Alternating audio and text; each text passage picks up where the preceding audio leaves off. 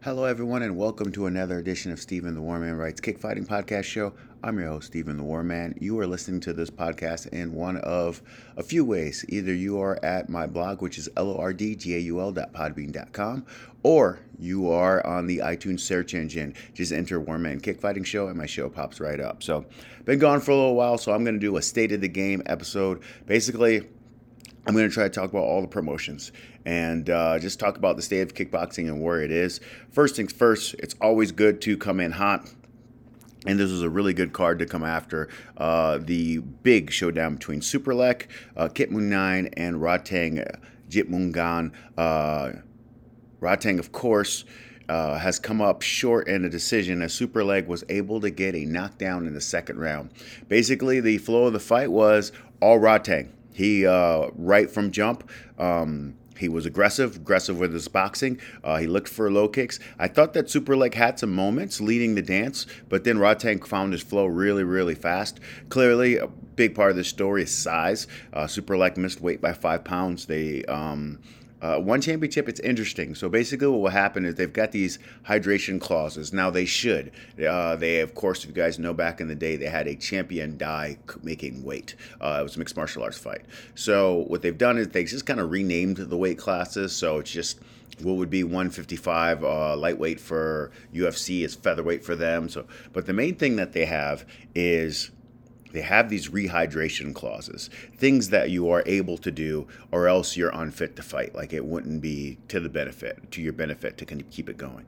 So that's a big part of this. So basically, what happened or what's going to happen, you know, with these individuals or, or with these kind of results, it's if you don't get what you, you know, if a guy's not going to make weight, what they'll do is they'll just change the fight. They'll change it to a catch weight. Now, again, that can be at a disadvantage of one of the athletes for sure. So, uh, in the various fights that they've done, sometimes it hasn't mattered at all. Still good fight. Still looked like skill was determiner. In this particular fight, Superlek looked bigger. I mean, he was already fighting bigger, but he looked bigger than the two. So, shout out to Rodtang, always down to fight, and it's probably the reason why he's you know the name right now in Muay Thai in the world. Uh, but man, they put on they put on a great great show. I mean, before I even get into the action further, it is what you want to see if the world is looking at you. And uh, I think I saw the stream, and there's you know well over you know a million people have you know got to watch this and that's really cool uh, but like the big thing that i want to stress is as we try to build kickboxing, Muay Thai, uh, kick fighting moving forward. We've got to have opportunities like this, and they've got to put on shows like this. So no matter what you feel about the weight, no matter what you feel about um, the result of it, this is what you want. You want the best fighting the best, and for it to look its best. You know that's so so important. Uh, it just Katie Taylor when she fought Serrano it wasn't just that there were a lot of eyes on the girls and that they sold out Madison Square Garden. It's that the fight was memorable, it was awesome. Like if you were there before, if you never seen women's fighting and you saw that, you go, okay, I want to follow these young ladies. I want to follow their career. And that's kind of what you had here. Clearly, Rodtang is the name and Superlek, and there was a lot of excitement. And guys at my gym are asking me questions about this going in, and I go, well, it's just going to come down to uh, I thought Superlek size was going to be a, a, an advantage for him. But, you know, the speed and the aggressiveness of Rodtang means that he has a chance against anybody walking the planet. That helps him so much that he doesn't mind getting hit and he's just going to bring the violence and he did so here. First round, uh, as I mentioned before, uh, he got got into his flow early. He was doing a good job of catching arms and finding elbows. He's a good job of starting combos with elbows. Uh, he was ha- he had a sporadic kick here and there. He plays power, but Superlek was able to see most of that, so the kicking game didn't get him as much. But then he caught he caught close the distance, caught him with an elbow that came down the the middle of the forehead. Good size cut, plus the hair is dyed on Superlek, so it looks even worse. So the crowd just goes nuts when this gets stopped to look at the cut. So they restart the fight, and the action begins. Uh, more the same. I think that uh, he tried to get a kick game. It's almost like Super Superlek tried to revert back to, okay, let me use my mind a little bit, but it's too late. Once Rodtang saw the blood, he was just moving forward. So I think it was pretty clear that Rodtang won round one. Round two is interesting. I think Rodtang came out doing extremely well as usual, and then there was a moment where uh, Superlek, who, like I said before, was playing a lot more of the kick game. Um, they really don't uh, allow for a um, long clinch and one championship. I'll get to that later, but uh, he did a good job of being aggressive and a spot where he landed an elbow. Now the view they didn't show the replay a lot. I would have loved to see more replays of this this sequence that got the knockdown but I couldn't tell if the elbow landed super clean or on the shoulder. But for sure, for sure, Rodtang was off balance and kind of like retreating away because of how he's been kind of being pushed. Like that's what the posture was. So it was the elbow was followed by the kick. The ref did a good job in this situation. He separated him before he started to count. He looked. He looked for help, and that's what those guys on the sideline are for. I think everybody gives the ref all the you know um, responsibility but it's okay for a ref, a wise ref, to, you know, like here in Vegas, right now I'm in Vegas getting ready to work a fight, um, go to a replay are going to a guy who's on the outside. What's the count at? That stuff is really, really important. So I think that at least, even if you don't like the decision, it was an educated decision. He looked over and asked, I need help here. I'm not quite sure what happened. And he decided to do the count, and then they went back to the action. Uh, there wasn't enough time in the round for Rodtang to do anything significant, so you can say 10 8 for Superlek. Round three, Rodtang fought as if he'd been losing the whole night. He came out with fire. Elbows were flying, combos were flying, power kicks here and there, uh, mostly about with the boxing. Um, I think that Superlek still had moments, but the uh, the feel of the fight, uh, as I mentioned before when I tweeted about this a moment ago, the feel of this fight was Superlek was fighting back, whereas Rodtang was was bringing the war. He was fighting to kill, and he was really aggressive. Put on an awesome show. Uh, I think he wins that round. It's unfortunate. The number one thing that the weight miss robbed us was of five rounds. Because you get five rounds, I think that it would have been a good opportunity for Rodtang to separate himself and to come back from a knockdown, but he wasn't able to do so. The scorecards went in the way of Superlek. A lot of people are upset about this online. You know, I'm looking at the tweets. A lot of people feel like some people have Rodtang winning all three rounds. The knockdown you have to take into account, but they, they feel like he won all three rounds. Um, a lot of people had two rounds to one. Uh, I saw, you know, a lot of one and three scores. At minimum, I was expecting to see more draws, and there was no draws. Most people were just so impressed by how Rodtang brought the war that they wanted him to win. And uh, shout out to Superlek for finding his moment. He's able to get that knockdown. But uh, overall, I think people came away from this feeling like Rodtang was kind of screwed. And that's just kind of the feel looking at Twitter. And it was still awesome fight, and I'm sure they can do it again. Uh, you know, if Chatri's gonna, you know, have one of those moments where he does something for the people. Wouldn't be a bad idea to do this rematch, but right away. Don't wait a bunch, you know, a long time. Do this one. I was surprised this fight didn't make their Amazon card because Amazon's got a good reach, and um, it's the kind of thing that you want people in the U.S. to see. For whatever reason, they weren't able to put it on that card. I popped up in the morning and saw this, but it was awesome. So before I leave this this fight, the other thing I want to talk about is something I mentioned before: the idea of this modified Muay Thai being the best Muay Thai, and it's so clear that we're in a different era of Muay Thai for sure. Uh, and I'll talk about it with you know I'm gonna talk the uh, Raja Stadium. I'm gonna talk about some fights from there too. When we were in the golden age of Muay Thai, if we were to look at the you know the 90s mostly. Um, you had some really talented Farangs going in there that added to the flavor. Uh, they had their own styles. You know, your Ramon Dekkers, um, your Danny Bells, they had their own styles. Um, the main thing is the way people fought. You know, the elbow fight. You know, uh, with Fairtex, and and you know, it's just the way the flow of things. Where if you get this opportunity, you let it go. You you go out there, you try to go for the stoppage. You try to, you know, action's important. The betting uh, round one was hot back then, you know, like it was different.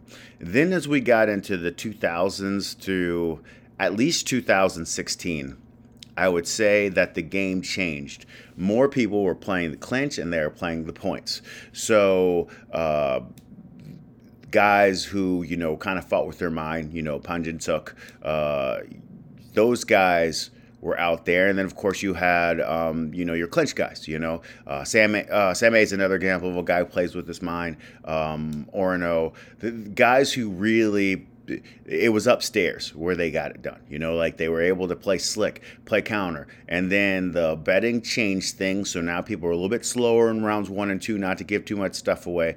And then rounds three and four and uh, half of five, they went for it, and then there was a decision. So that dominated. And again, you still produce some really good fighters from that era, but even in that era, if you were to say, hey, what fighter performed the best or, or had the biggest, who was the biggest star of that era of fighting? And as popular as Saenchai was, I would for sure say it was Anuwat.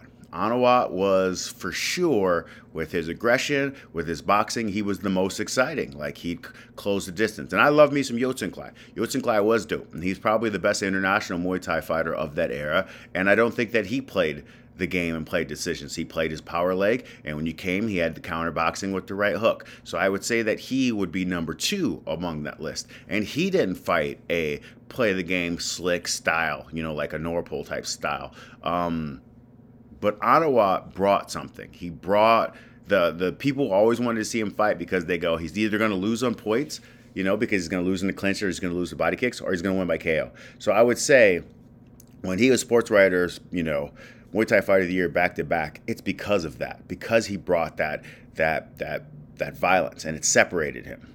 So then, flash forward to one championship, and they didn't do this originally. They let that clinch fly, but Chatri has prioritized.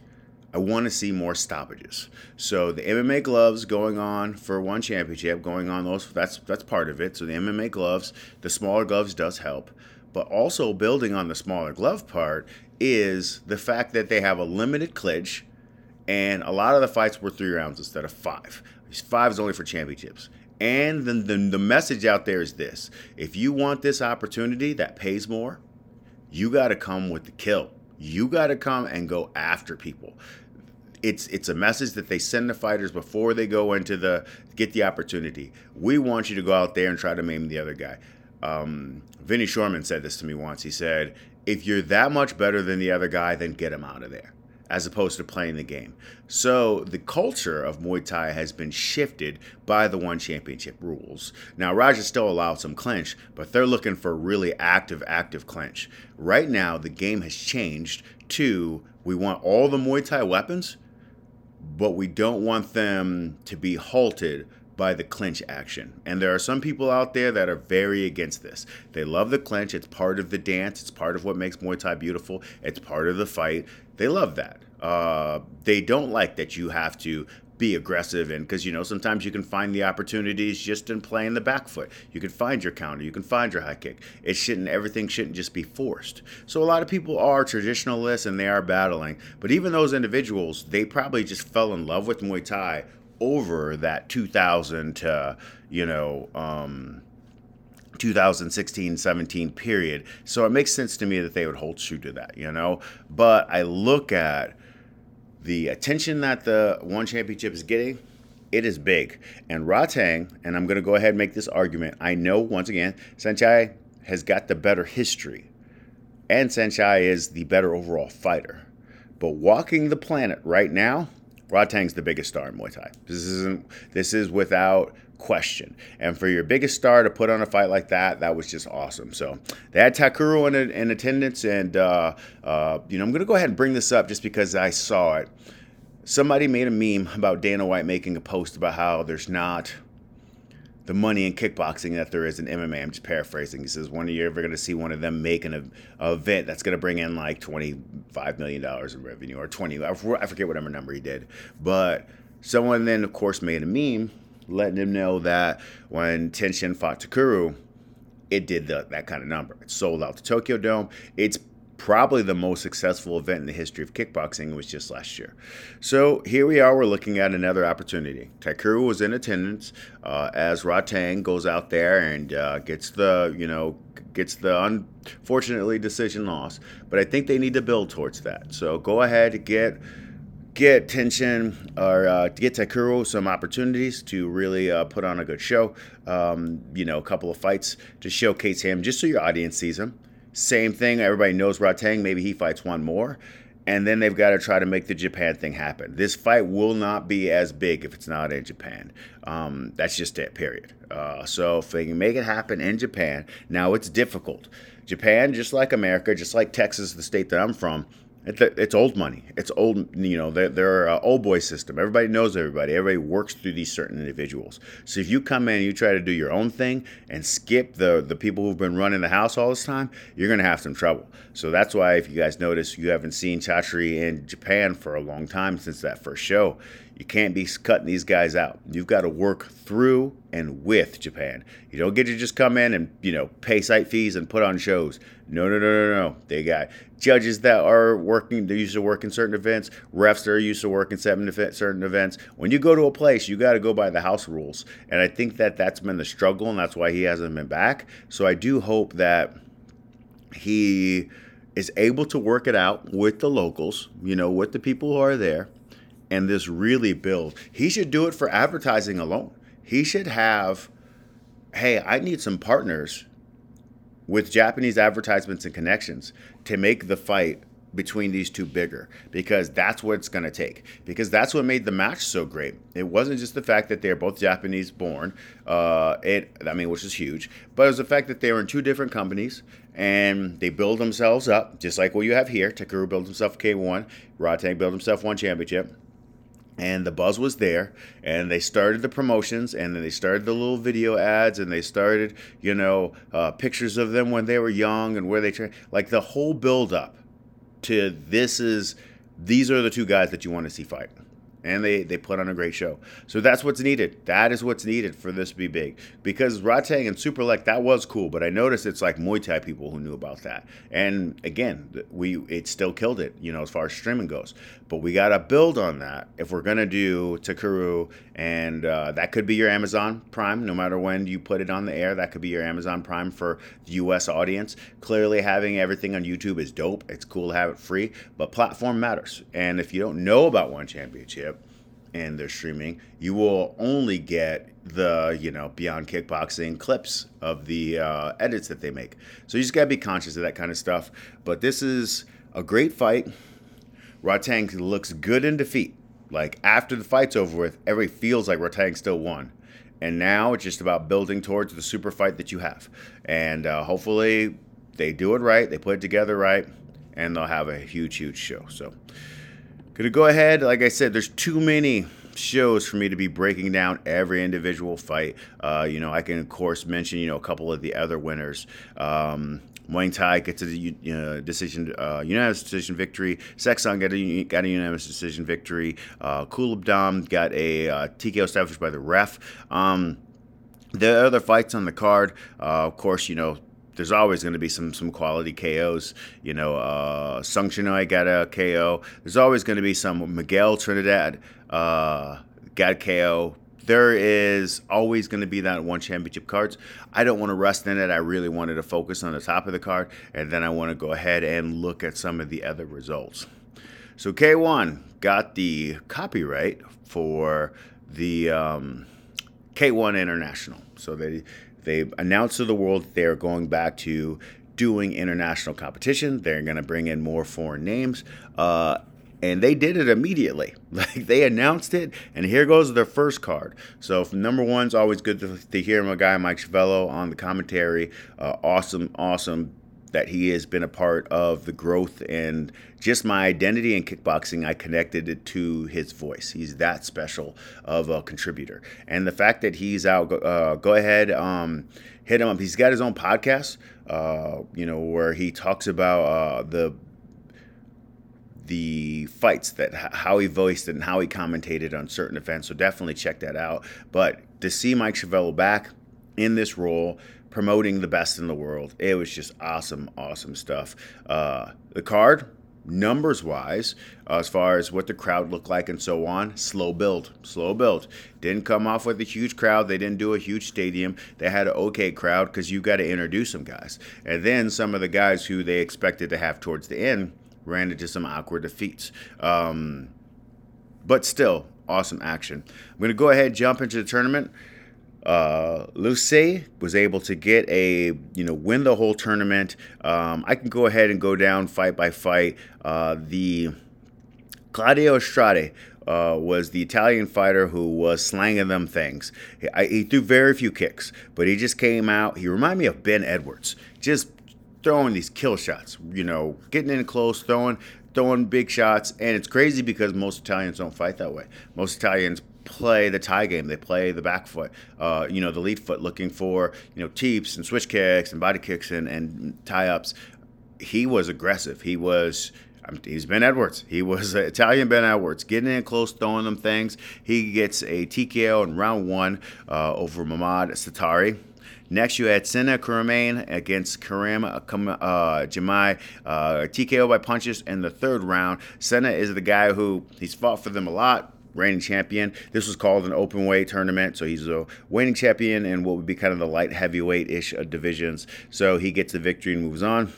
Ariel Machado gets a, a victory in the extra round over uh, Michal uh, Turinsky. Not the most memorable of battles, but it was cool to see Machado get this opportunity. Of course, you know, he fought uh, in glory, and uh, it's cool to see that he stayed with kickboxing. Um, Lucy gets a victory over Valentin Borden by KO with, with the right hook. He had already had him hurt with the low kicks. Lucy played uh, a very heavy calf kick game throughout, and uh, he just he has very strong legs, really confident in his shins. He was just cracking away. Um, that leads us to the uh, filler fights. Uh, Tomi, uh, Tomoya uh, Yokoyama gets a, div- a, victory over Yuki Agawa. Uh, Agawa still tough. Yokoyama is is super talented. Um, I'm curious to see how they build on this nice fight, but builds everything. Like, is is what you're doing going to make Yokoyama a bigger star after getting this kind of victory? But we'll see. Taito Junji uh, gets a victory over Angelos uh, Martinos, and then we go back to the tournament. Claudio Istrate gets a victory over Sina Karimian. Um, this was Cena. This was unfortunate. There was a lot of there's a point taken from Cena. Uh, it was ugly. It was he tried to get himself back into it in the third round. Uh, Claudio was clearly hurt and wasn't able to be his best, and uh, but he did enough thanks to the uh, I can't remember what happened, but um, the point being taken um, gets the victory over Cena. It would have been to the benefit of their audience if Cena could have got to the finals, but tis the game. Then we had Lucy gets a low kick victory over Ariel Machado. Machado did a good job of holding a strong face and battling through it, but uh, C was just vicious on those calf kicks. He was just staying with it. Uh, I think maybe um, uh, there was a check twice by Ariel Machado, but most of it was just all C hacking away. And even if he was checked, he'd still hack away. He gets the stoppage in round two by low kicks. The most important fight on the card for me, and again, not the best fight in the card, that's coming up, uh, and not the championship fight, that's coming up. The most important fight on the card was seeing uh, Kyokushin superstar uh, Mikio uh, Ueda get a victory over KG by TKO. Um, KG, of course, he had won the tournament around the cruiserweight. When I say that cruiserweight, I'm talking about a lot of promotions do weights between 185 to 200, uh, and KG had won one of those tournaments. Here, it was clear they did a great promotional package to get you excited for Ueda great promotional package. Talked about how one of you know Japan's great karate stars, the heavyweight division. Talked about how he has all this potential. Talked about how you know showed pictures of him young. Um, talked about how he loved K1 growing up. Like like they did a great job with the video, but it was all going to be about what was the action going to look like. And the action was dope. When Ueda landed a few low kicks, just a few, and I was like, bro, this guy is already killing this guy's legs. Like just eh, maybe three kicks in, I was like, KG's in trouble. But way to use this to use some skills. He clearly had him hurt with the low kicks, but he kept stopping and taking moments where he played with the boxing. But he would add the flair, he'd add the axe kick, he'd add the you know the um, uh, uh, the the way he shot his teeps, the way he snapped at the knee, the way that he buried the low kicks. Um, defense was all right could have been better, was all right. But the main thing was he sent the statement. After he got KG hurt with the low kicks, he looked to try to go for the finish with boxing, and you could see that was new. Because, uh, of course, with the Kyokushin rules, it's the hardest form of karate, but the boxing to the body is, you know, there's no punches to the head, but there's kicks and knees to the head. So you could see he was working the boxing and trying to find the stoppage. He's going to just need more reps at it, but he did fantastic. If he was in a tournament tonight, there's a good chance he'd have won that tournament because he looked great. He was very, very talented. They got something. They got to keep building him. They got to bring in the right international guys.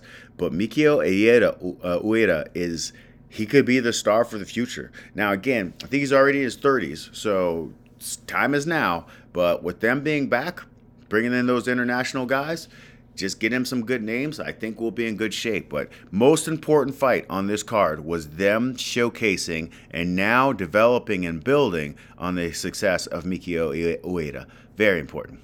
The best fight in the card, by far, is Akihiro Kaneko over Musashi Kimura. Um, it was just, it was kick, it was kickboxing at its best. There are times when I see a fight and I go, man, I want the world to see this. Like I was talking about with uh, Taylor and Serrano. If you say you want somebody to see kickboxing and they sit down and this is the fight they see, they'll come away from it thinking, that was awesome. That's what I came away from this. Uh, both guys were good in the pocket. Both guys found uh, combinations and low kicks. The big advantage, I'd say, that separated was I thought Musashi uh, uh, Kimura was extremely successful with his offense when he let it go. Kaneko just let it go way more just had way more opportunities. Uh, he believed in his offense in the pocket. Uh, he led the dance most of the time. Uh, Musashi did have a period of time where he came back and he started to uh, work the calf kicks. But Kaneko, strong, didn't show it at all. Came, went right back to work with his boxing and his combo to kick game. Um, he played basically twos most of the fight. Every once in a while, he'd sit on a three or a four, but most of the time he played with two shot combos. Kaneko just did more. Uh, they, they did a great job because both, it was 1 1 in the series. Again, such build. Japan is probably one of the best on the planet, just culturally, at doing presentations that build on the emotion and the why this is important and the uh, this is what you're watching and this is this side of it and this is the story they did such a great job. The crowd was most into this fight out of all the fights on the card just absolute fast nonstop wonderful action just the highest of level. Uh, good stuff by kaneko. Uh, it was just awesome. Finally we go to lucy against claudio estrada here's my thing. This is how I knew it was going to happen in the fight. Lou looked stronger, like, and I was talking about it already. I was like, all right, let's see. C looks wonderful. The only thing he needs, the only thing he needs is to put a stamp on this. He's already proved to be better. He's already stopped his other two guys. He needs to go out there and put a stamp on it. And I believe he walked to the ring first. So then here comes Claudio Istrate. I can't remember. I could be wrong there, but I thought he did. When Claudio is making his walk down the stairs to get to the to the ring, I knew he had lost. He looked horrible. He looked like he could barely get down the stairs. Everything hurt him. He was wincing. He had a little bit of a skip to himself. I was like, bro, you got to be kidding me. This guy has no chance. And he didn't. Came out, got low kicked to death pretty quick. Uh, Lucy is your champion. How do you build on it? To, to Lucy's credit, he made you feel the emotion of the victory. He was emotional. He screamed. Uh, it was something you could see, like, you could see that K1 was something that he had seen before and a play something that he wanted to be successful at, which is strange because it wasn't at its height when he would have been young. But the way he responded to that victory, it tells me that that meant something. Uh, he is not just talented; he has the look. You know, he's you know. Um, uh, ripped up, tall. They kept joking about how big is this guy. He has the look, and it all came together for him. And I was definitely just how do you build on it? That's the big question. How do you build on it? So next, we're going to move on to the glory card. So it was good action as always. Um, going to go ahead and run through some of the results. I'll run through most of the results, may not break down every fight. Um, Diagali Kamara gets a victory over Eliasa uh, uh, Chakir, 30 25, several knocks downs. Kamara's coming on. coming on. They're moving him the right way. Uh, uh you know, I noticed him. He was. I made a list of guys who I wanted Glory to sign, and then I saw that he was signed. I was like, oh, that saves me some time. But like he was, did a great job. He, he's moving into his prime. He's extremely, extremely skilled, uh, and he plays a different game, and that's very important. We don't need everybody to play combination low kick. We don't need everybody to play on the lead foot. We don't need everybody to play uh, clinch. We don't need everybody to be a brawler. We want a little bit of everything, and I like what Kamara brings to kickboxing. Elias Samache gets a victory over Florian Kroger.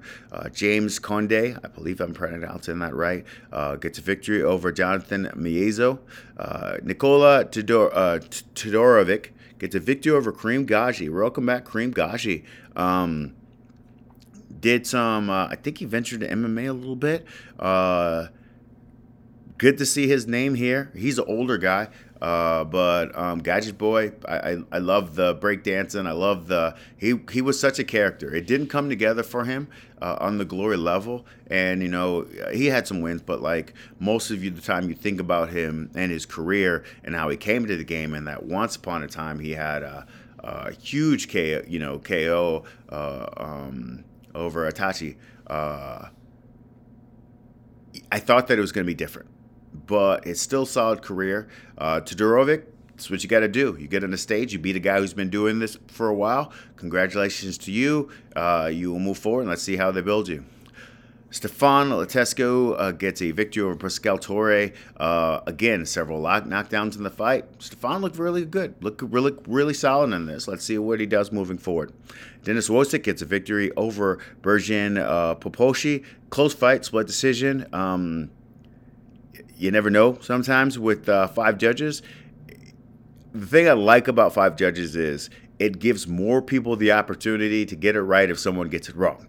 And there's nothing you can do when something, you know, you've got three three judges. Now again, of course it means there's more opportunity for more people to get it wrong, but normally a scorecard that can really change things is going to happen with one or two. So the fact that you go to 5, you get 3 people to get it right, you're going to get the right winner. So Nordine Mahieddine gets a victory over uh, Abdurrahmane uh, Kalabali, KO, head kick, bro. This was one for my highlight the end of the year.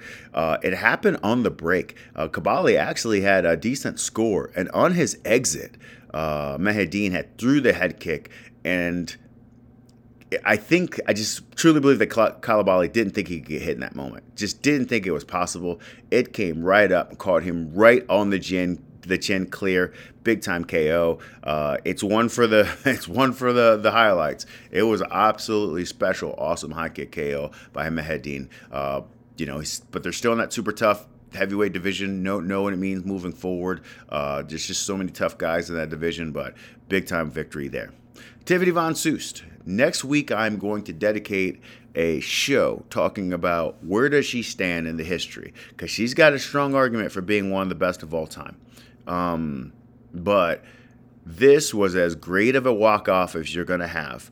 And the main thing I liked about it wasn't just that Tiffany Von Soest got the victory. And Sarah Moussaddak was determined to, she was ready for war. So she brought her best version of herself for here. But just Tiffany caught her with just the most subtle it, it, switch kick to the head. The thing that made it subtle was she didn't like do a big hip motion. She threw offense and then she had a slight right step and then that was enough for her to snap the left leg up, caught Sarah clean, didn't see it coming at all. Big KO victory. Tiffany Von Soest is your your your your winner. Uh, if she has retired officially, uh, as she had said before, she said she had a number in her head of how many fights she wanted to do. Um, I was just happy for her.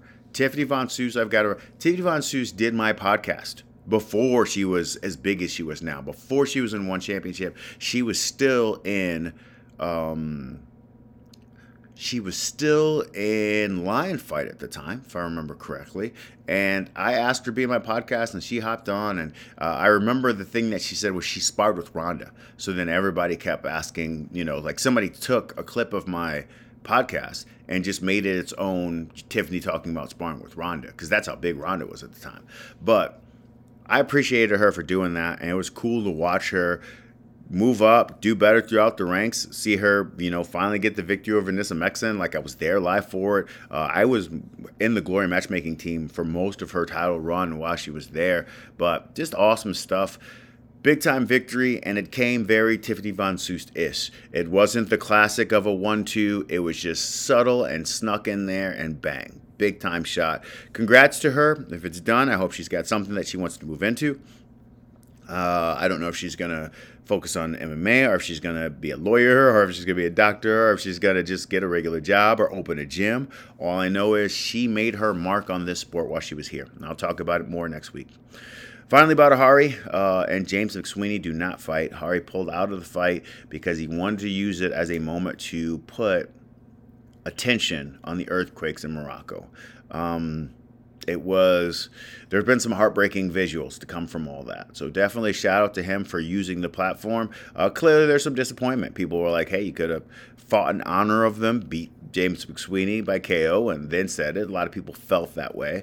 But you know i, I appreciate Badr Hari for when i was doing my documentary you know 2011 and I asked him to do an interview on it and he asked me what the interview was for and I said that I was using it to raise money for at the time with the earthquakes that were going on in Japan and other parts of the world at the time. And he said that he would do the interview. Uh, so I appreciated him doing that. So here, flash forward, this opportunity has come up again, and he's made that decision. So I'm excited uh, that they didn't have a long turnaround for him. He's fighting the 6th, so two weeks away. So it's not like this happened. He's going to be out for another six months. He made this decision. Surprised they didn't go with McSweeney again, but made this decision, and here we are.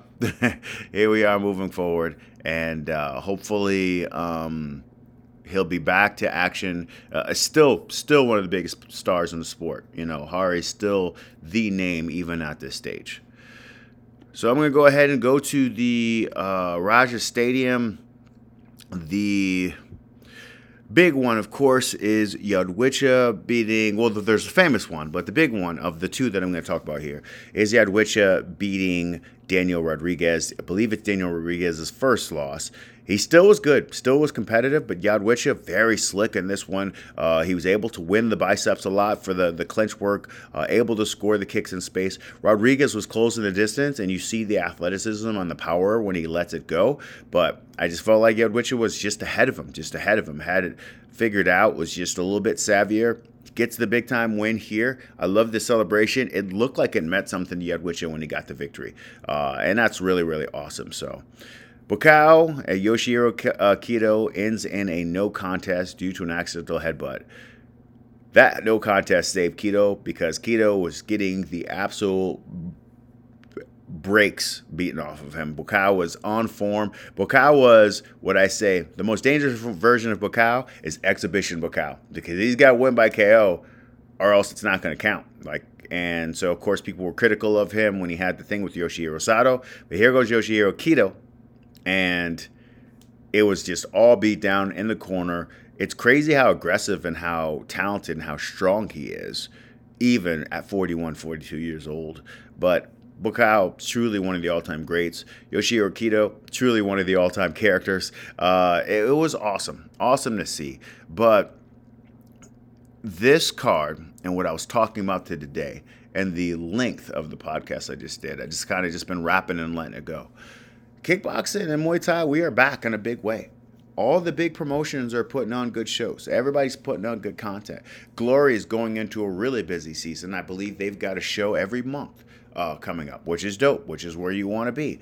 Um, of course, we know one championship. They're doing probably doing a show right now. They're doing shows all the time, but the big stars are getting the big attention. So that's awesome awesome stuff there. So one championship doing shows. K1 back doing shows. Said they're going to do international. They're back. They did an international show.